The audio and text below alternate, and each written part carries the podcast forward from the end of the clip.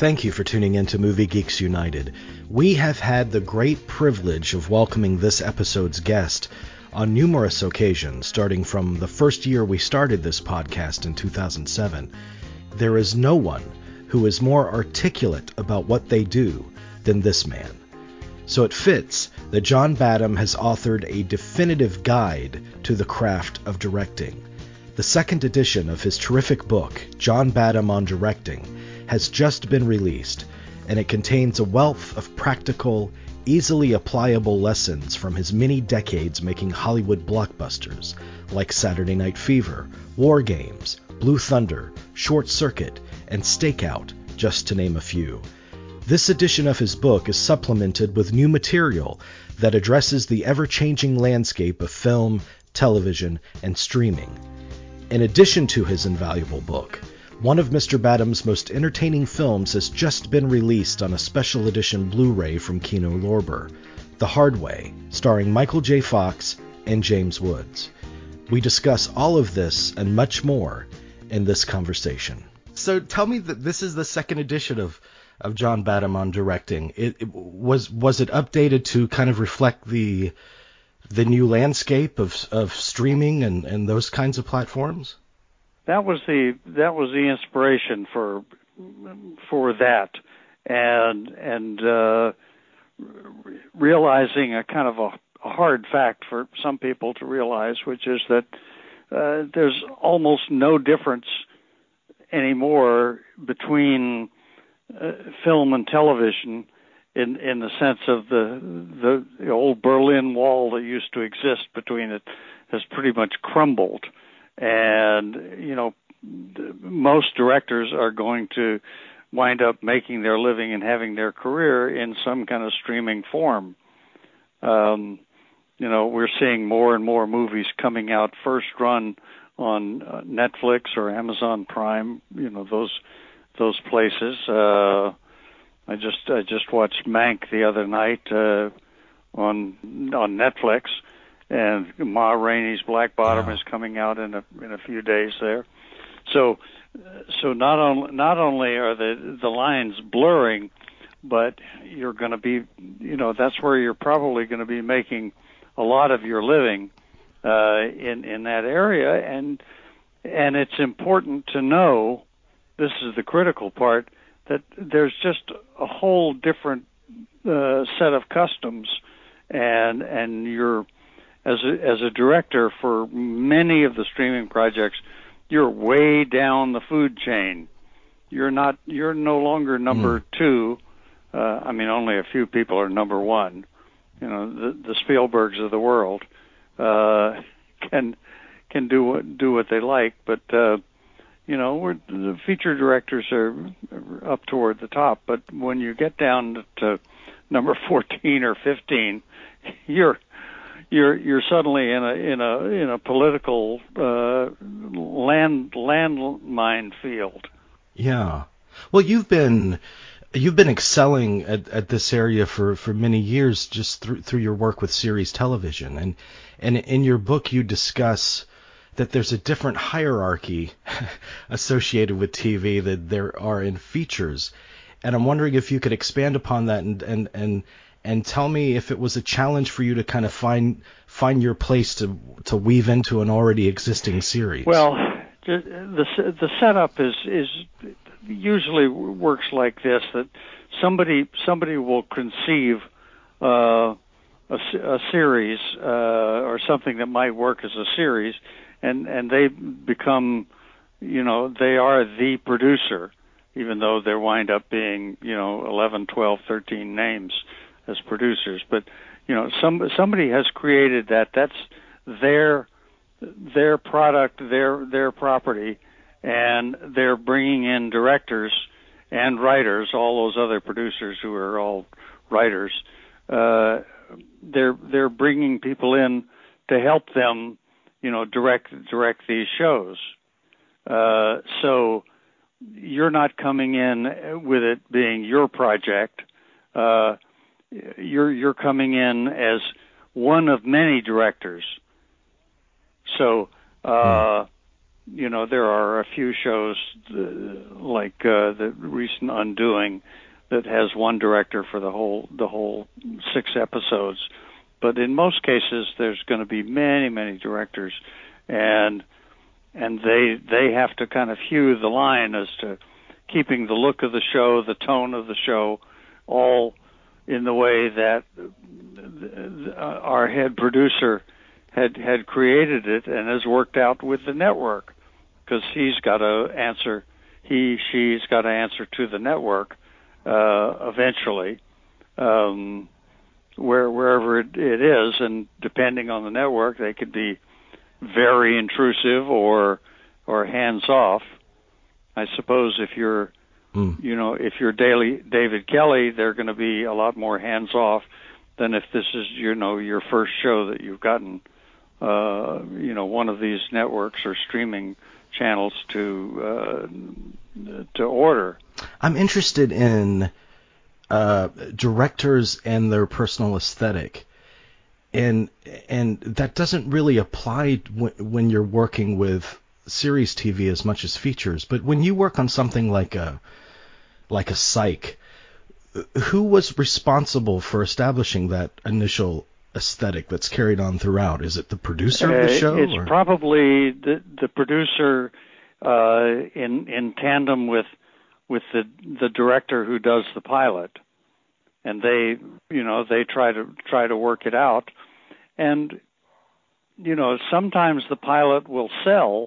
But whatever the director worked out, uh, the, the the producer network may not like and wants changes. And I've come on to some shows and I say, gosh, the pilot is so good. Wow, what a good job so-and-so did directing it. Oh, yeah, well, we don't talk to him anymore. I mean, more than once. And you go, oh, my gosh, what went down there? That's... I, I think about directors, and there's some talking about personal aesthetic. Uh, there are some where you could see a frame and you know it's theirs, mm-hmm. and they're and they're proud of their individual kind of stamp. While there are others that are equally proud of just being chameleons and being able to to get themselves into I- any world and, and pull it off. How do you consider yourself as a director? Which side of that spectrum? I I, I think I'm turning green at this point, like a chameleon. Uh, I'm proud of being green, or what's that from the Muppet movie? I, I've always liked the the the challenge of adapting to, you know, different kinds of situations, and you know, coming into something, say Saturday Night Fever, uh, mm. which has a you know a kind of gritty, semi-documentary feeling to it, to go to something completely different, like the the Dracula that I did, which I did right after Saturday Night Fever. Um, you know, that, that was just a joy. Suddenly to get involved in War Games and go, I don't know much of anything about computers uh, other than where to plug it in. And, you know, and then having to really, you know, do uh, some hard cramming and learning and so on. That's great fun for me. And I've always thought, you know, Hitchcock made great, great movies, but I would—I don't know if I would always want to be making those kind of suspense thrillers. Right. They're fun. They're fun to make been... every now and now and then, but to do it as a life's work, uh, I'm, I'm afraid I would get bored and it'd start to be lazy. But there are time there have, had to have been times in your career, while you're pulling off all of these major, major blockbuster hits that that are very influential to the popular culture, whether it be Saturday Night Fever or War Games, were you cognizant of always following up those successes with some with, with something completely different to avoid typecasting as a director? Uh, there was probably some of that. I mean, I did get a lot of uh, submissions after Saturday Night Fever that were, you know, similar similar kinds of, of projects, and I, I felt like, well, I, I've I've already done that, uh, oh. you know. And if if I had liked the scripts as much as I absolutely loved Saturday Night Fever when I read it, then that would have been a different conversation. But but uh, usually they were kind of weak. So so there is somebody somebody referred to that I had some kind of technology trilogy in in Blue Thunder, War Games, and Short Circuit. Um, yeah. And it wasn't deliberate. It was that those scripts were just wonderful and exciting and, you know. And totally different, and, really. And totally different. They were, the, the tone of them, you know, uh, the tone was, was very different.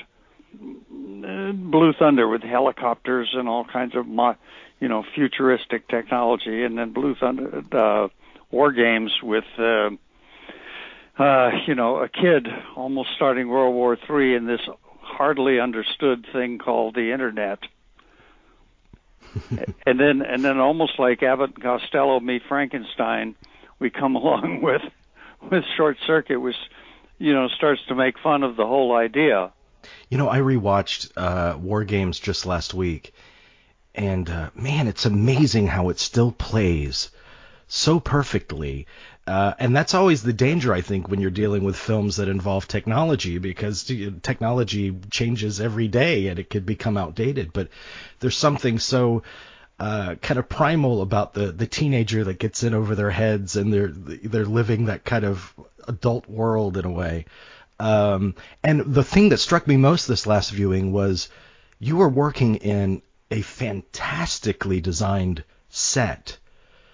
Uh, you know, the, wow. the military operation down there, and I'm wondering how, how you how you captured. You know, you must have been like a kid in a candy store in that set. Oh, absolutely, absolutely fabulous. Uh, you know, it was a, it was a, a great set um, on the biggest stage at uh, M G M, what was then M G M, now Sony, and and wall to wall with something that had never been tried before. There were Uh, six front, six rear projection screens, four front projection screens, and mm. eighty-six video screens, all of which had to be in dead sync with one another because they're they're you know the, the the images the images are flying up on one. Well, n- nobody had ever tried that before, as as I was constantly reminded by. by the Hansard brothers, who were the ones that figured out how to how to do all of that. They were the they were the go-to people uh, for all kinds of rear projection and front projection, but getting this many things in sync with each other.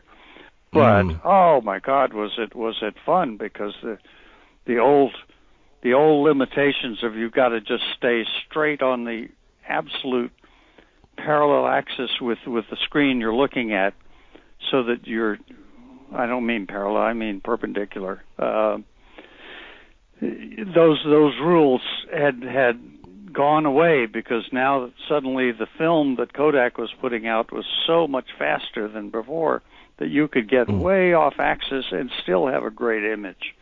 So I was liberated in this wonderful set. Tell me this is one of your simulations, Mister Doctor. All right. Flush the bombers, get the subs in launch mode. We are at DEFCON one. DEFCON one. Look at this. Major Lamb, give me a report on the Whopper. Initial attack profile is a full-scale Soviet strike. Whopper is putting our losses at eighty-five to ninety-five percent of the strategic forces. What does Whopper recommend, Mister McKittrick? Full-scale retaliatory strike. I need some machine to tell me that. The president's on his way to Andrews to join Airborne Command, so we have to give launch option. Has he been in touch with the premier? The Russians are still denying everything, sir. We have a Soviet submarine launch detection. Let's go into a launch mode. Close up the mountain.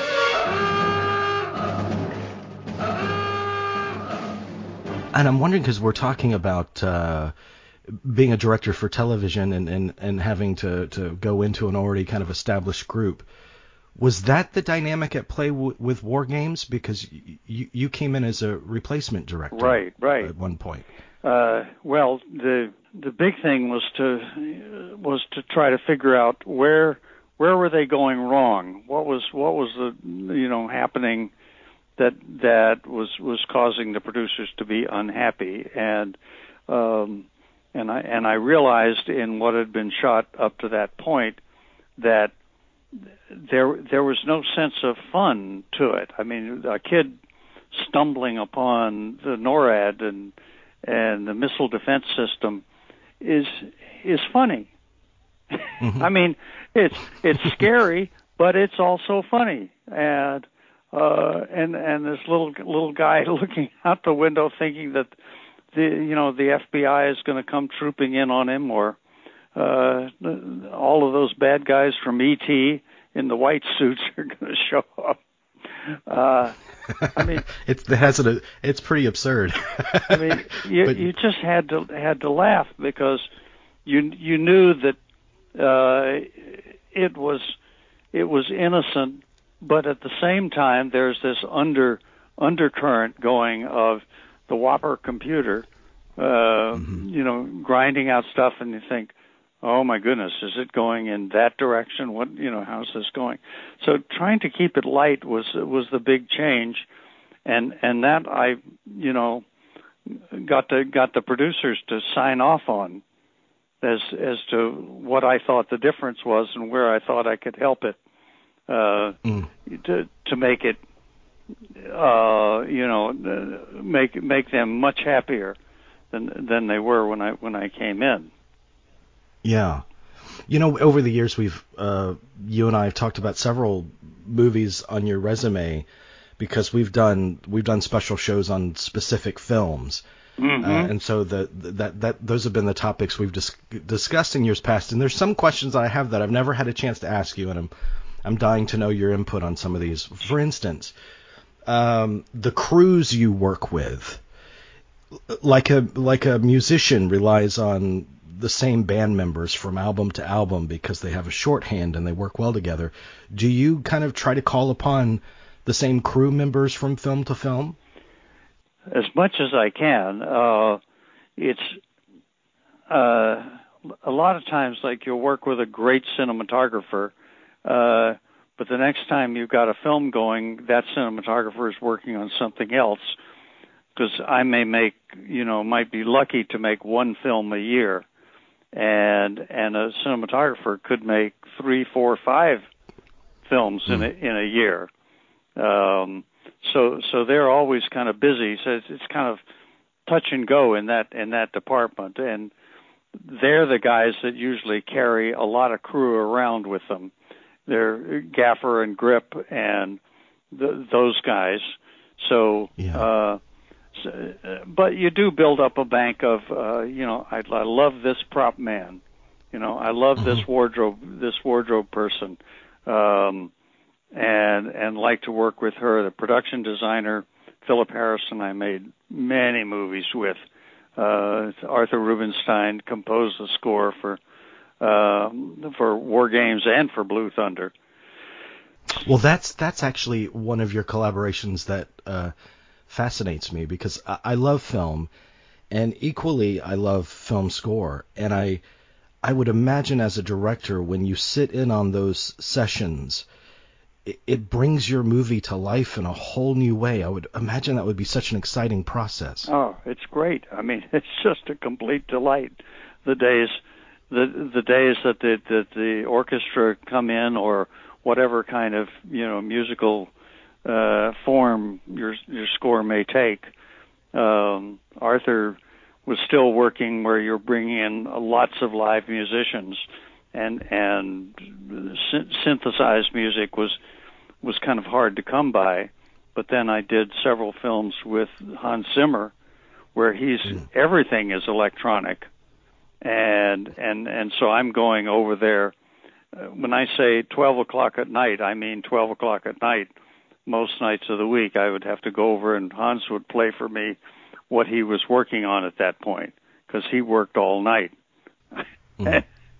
So, so you, you couldn't you couldn't go over there before about ten o'clock, and uh, he took some kind of a dinner break at twelve. So that's how I know. Um, so, so to yeah, to sit there and listen to what you know what's coming out of in their mind, and, and is it gonna you know does it work with what I think the score should be like. Uh, it's great fun. Mm. Uh, I read years ago, I read something from Sidney Lumet. I believe it was Lumet, who said that he had a ritual where on the first day he would always pull off, pull off the first shot in one take and then say, okay, we're moving on. And that would instill a sense of confidence in the performers and the crew. It was a really kind of simple, whether it be an exterior shot of a setting or something. But um, I'm wondering if you have any similar rituals as a director. Well, there's certainly a lot to be said for for knowing where you want to go next. And you you come in first thing in the morning and, and work out a, a setup with the actors and everybody. But the second that you're calling print on something, it's great to be able to say, okay, we're moving on, or we're going over here right now. And mm. uh, some companies that I've, I've observed the directors on, they'll call cut and print, and then there's this long kind of discussion that starts going on about where to go and, oh, what do you think we should do next, and so on. But, uh, you know, the, the crews like to know, you know, what we're doing and where we're going, and they like to be feel that they're being led with some with somebody that, that is, is not going to be messing around. And overtime is great, but please don't keep us till midnight, you know. And plus, plus momentum is important, isn't it? Oh, gosh, that, that momentum. Energy. Yeah, because no matter how how long a schedule you have, you never have enough time. Mm. You know, I'm sure I'm sure James Cameron shot for nine thousand days on uh, on Avatar. Uh, yeah. And and probably was complaining at the very end that he didn't have enough time. Yeah, that's probably true. It's just yeah. it's just the you know the old work expands to fill the time allotted. Uh, but but, this, uh, but I've also I've also heard interviews with Spielberg where he's talked about this, and Spielberg, you know, he he could, as popular as he is, he he could afford to take the amount of time that a that a Kubrick or a Fincher takes to make a movie. But he works very fast too. Oh yeah, he, he he's he's always been that he's always been that way uh, since Raiders of the Lost Ark. And I would imagine that being under those time constraints kind kind of forces you to make more creative decisions. Uh, you know, f- find more creative solutions to problems. Well, go in with with a with a really good idea, and not not go in thinking we'll we'll just work out and solve all of our problems on the day. Go in, yeah. you know, with a good plan. Be ready to throw that plan away if better ideas or problems come up. You can't can't be too hard-headed about it. But but there's a, certainly a, uh, an excitement to moving fast as opposed to ah, let's shut down for another hour while we discuss what the next shot is next shot is going to yeah. be. And um, And and I and I know, I I, th- I think when, when Stephen worked with George Lucas, uh, I I heard that you know George, who's extremely efficient and, and you know made made the first Star Wars for under ten million dollars, which was pretty phenomenal when you think about it, because mm-hmm. he's mm-hmm. just no messing around, uh, just. He'd tell you he would finish a sequence and he would be right to the money on it. Well, I think he had a great influence on, on Stephen, and, you know, said, look, this works. You don't have to take all the time in the world, try to get, you know, the perfect, the perfect this, the perfect that, uh, you know, just keep mm-hmm. it, keep it going. In terms of working with actors, I've, I've read that actors like Hackman or Brando, that they, they like, like to challenge their directors from day one, and if the director stood their ground with them, it kind of developed a respect with the actor. And I'm wondering if you've ever had any experiences like that with an actor.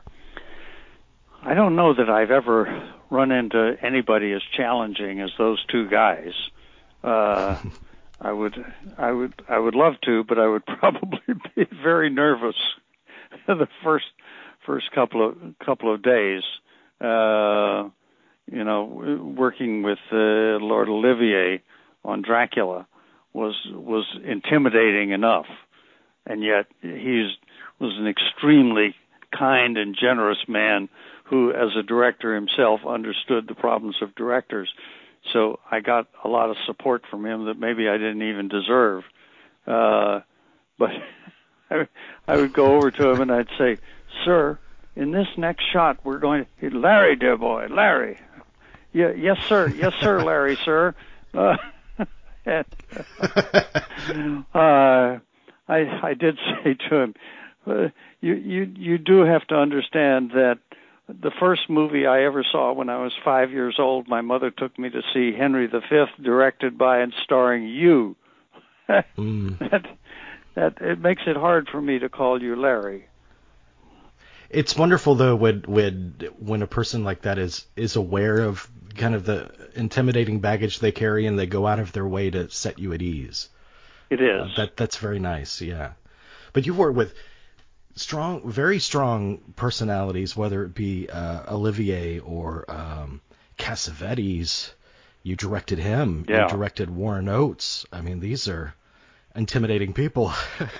Well, you know, I, I, I find that trying to t- treat them like, like adults and, and not be too precious with them is uh, is good. They're they're pros. They've seen it all. Uh, mm. I mean, Cassavetes, bless his heart, was one of the sweetest men, but he was perpetually grumpy.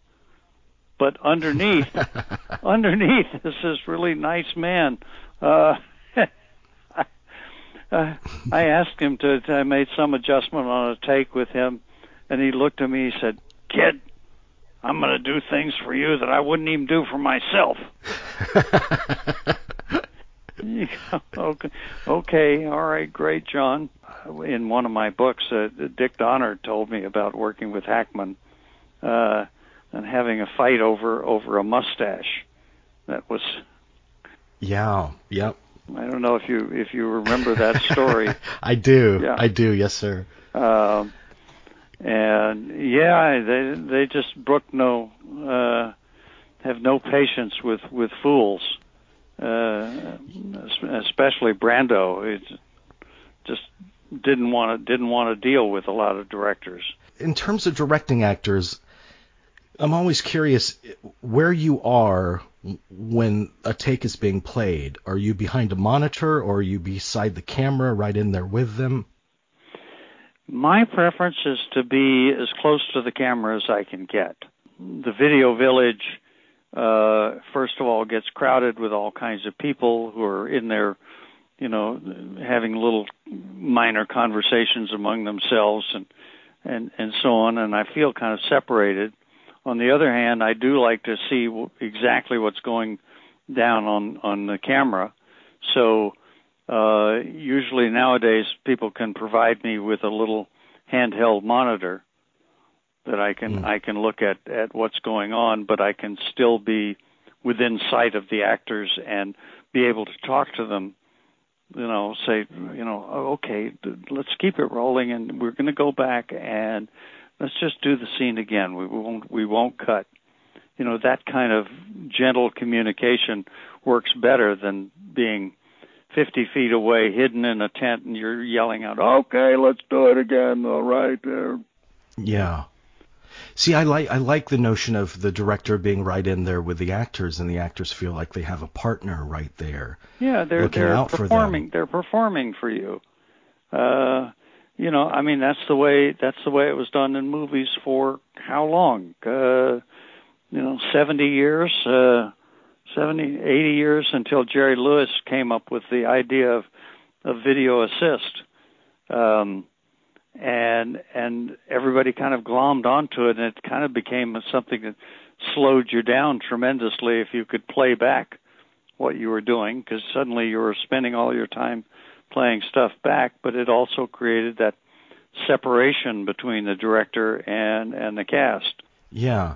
and and But, but uh, on the flip side of that, There, there are actors like a uh, like a Hackman or a Robert Duvall that I've heard anecdotes before that they're so subtle with their performances that you can be right up there close to them and not realize what they're doing until you see it on screen, like in a replay of dailies or something. Right, right, and and, and Yeah, that's that's kind of that's kind of tricky. You have to kind of learn how to interpret that. Uh, and and Travolta has, uh, you know, told me once that he was often getting comments from directors he had worked with saying, you know, you're not doing anything. He says, no, no, I'm doing plenty. I'm mm-hmm. I'm I'm I'm just fine. Just wait till you see the dailies, and and then they realize, okay, no, it is right there. Mm. Uh, but I I learned early on that every every actor is uh, very very different in in how close you can get to them or how far away. What's the ideal spot for them? And and I you probably remember, God bless it, Vic Morrow, who died yes, in the sir. you know the, the helicopter accident on. on Twilight Zone. I worked I worked with him, oh gosh, maybe it was my fifth or sixth show that I ever did in my life. And and he is so subtle and underplayed so much that I had to keep getting in closer and closer to him to be able to see what he was doing. And he was, a lot was going on. But if if you got very far away from him, you lost all of that. So you, so you learn to, you know, make the adjustment of when it's important to really see what he's feeling. On on the other hand, uh, say Frank Langella, uh, you know, he he lets you know what where he's coming from. You know that you know what that character's doing. You could be uh, you know a long way away and, and get it because he understands he understands what kind of lens you've got on, where you you know where where your camera is, and he's going to adjust his performance to to that reality. So he's very, very tech savvy. J- Jimmy Woods, same thing. Yeah, because there is that technical aspect of, of great performers. And and do you find that performers uh, ask you, you know, the kinds of lenses you're using to kind of calibrate the, how they should size or scale their performance in any give and take? Well, I saw Jimmy, Jimmy Woods, uh, talking to an actor on, on The Hard Way, uh, talking to another actor who was not as and nearly as experienced, and he said, "Just just look at the lens box, look at the front of the camera. It tells you right there what lens is on, because uh, there there's like a little lens shade that they mm-hmm. that they clip on after they've got the lens in there, and the, and the shade says Panavision seventy-five millimeter." Uh, uh, so, so there are some actors like that, and and and Langella who are very aware of the technical aspects, and others that don't want to know. They don't want to be mm-hmm. thinking about that. They they're just worried about what am I playing, and you know, am I bringing my character to life? Uh, you know, don't don't tell me that you've got such and such a lens here, because that yeah. I can't I can't act that lens. Yeah, that's true. Do you have time for just a couple of more questions? Shoot. Okay. Uh, the the the book is filled with not only your own terrific insights, but but uh, additional insights from dozens and dozens of working directors who we all love and admire. And I'm curious. It, it, when you're in a situation where you spend time with fellow filmmakers, do you inevitably start to talk shop? It, it absolutely it happens. I mean, you know, it usually comes up with you know war stories where God, I had this situation where this guy came to the set and he didn't want to do he didn't want to do the scene as it was written, and oh my God. So you get it, you get into it that way, and of course those war stories can be great fun. Uh, you can waste a lot of time uh, telling it, um, but my my friend Mick Garris, who's a you know wonderful director of, of mm-hmm. horror movies and so on, Mick often uh, every year has has a dinner for lots of his director friends, and and it'd be thirty, forty directors in in the room over at the Smokehouse near Burbank. Uh, near the Burbank studios and Warner Brothers. Uh, just, uh, it's just so much fun to be sitting next to John Landis or, you know, some other, uh, t- terrific, uh, director in there and sharing stories. Cause directors often just never see each other. They're off in different places, uh, you know, working on different jobs. Yeah. So, so my my original idea of going and asking, you know, different directors their opinions about things uh, seemed to work out really well, because I I would find out that look look at all these different opinions that Steven Soderbergh has about rehearsal versus uh, Francis Ford Coppola versus Sidney Pollack, right? And and they right. all they all express different ways of rehearsal, and you had to say, they're all valid. If they work, that's valid. Uh, mm-hmm. You you don't have to be dogmatic and just say it's this one particular way. Because uh, look at the, these great guys. They, their success proves that they know what they're doing. Yeah. You know, forgive me if I'm if I'm ignorant in this aspect of your career, but have you ever dabbled in documentary? No. No, I've I've dabbled in imitating documentary. Right. uh, as I mentioned with Saturday Night Fever, or some of my early television work, like a show called The Law with Judd Hirsch, uh, was all meant to be as documentary as possible. Because I see these docu- uh, a lot of the great documentaries, obviously they're not working with actors, and many times they're interviewing subjects that are recalling extremely emotional parts of their lives. And I'm wondering, how much of your book do you think can apply to something like that, where you conjo- cajole your actor, in this case your subject, to, to, to, to take it in a certain direction? I'm wondering if this can be applied to the documentary form just as well as features. Well, you know, people like the great documentarians like Frederick Wiseman, uh, you know, they, they go in and, and they shoot what they get. They're not trying to influence. They're not trying mm. to go in with with an agenda. Uh, you know, Wiseman walks out with miles and miles worth of film, uh, and then puts a story together.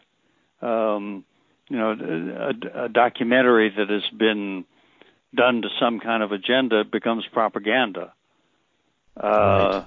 So it depends on what you're making. If you want to be making, you know, si- Triumph of the Will, that's propaganda, great filmmaking, but, but definitely toward a certain agenda. And and then there is, you know, the Wiseman kinds of things, or about, about all the different subjects that we are continually seeing. Uh, it's it's a terrific area of, of filmmaking, but it requires a lot of patience and, and a lot of making people feel comfortable talking about mm-hmm. what they're talking about, and and letting the story take you where where it may. Mm.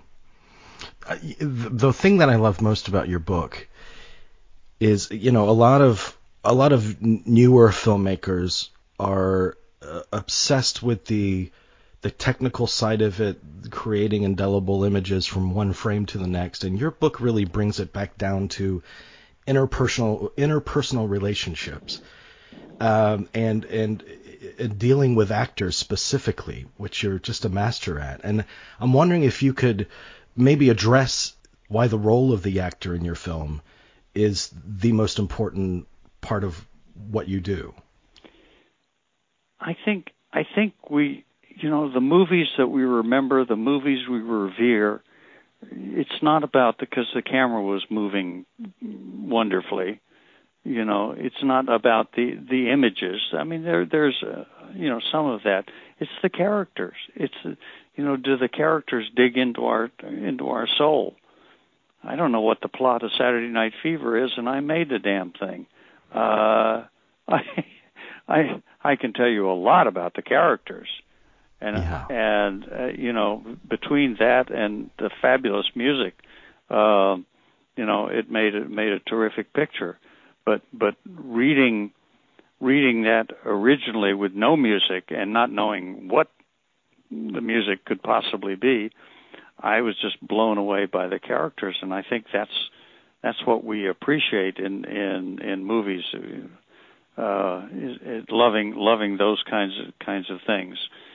So um, the hardware of movies, in the, the cameras, the microphones, the lights, all of that. um, are relatively easy to learn, and to develop an eye as a as a cinematographer, or have some kind of visual eye, is is a real talent. But you don't want to put all your eggs in, in that basket. You you want to you want to have you want to have characters that speak to you. So so when you have, say, Breaking Bad, for example, uh, I I, I kind of know what the plot is going along, but it kind of rambles along.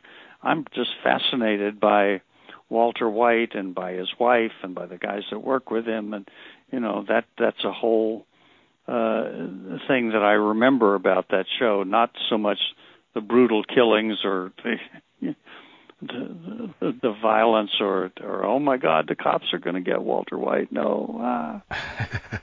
Well, you know, if if if film is kind of a, a machine to create empathy, Uh, I think actors are the engine behind that. I mean, you, you empathize yeah. with the people on screen.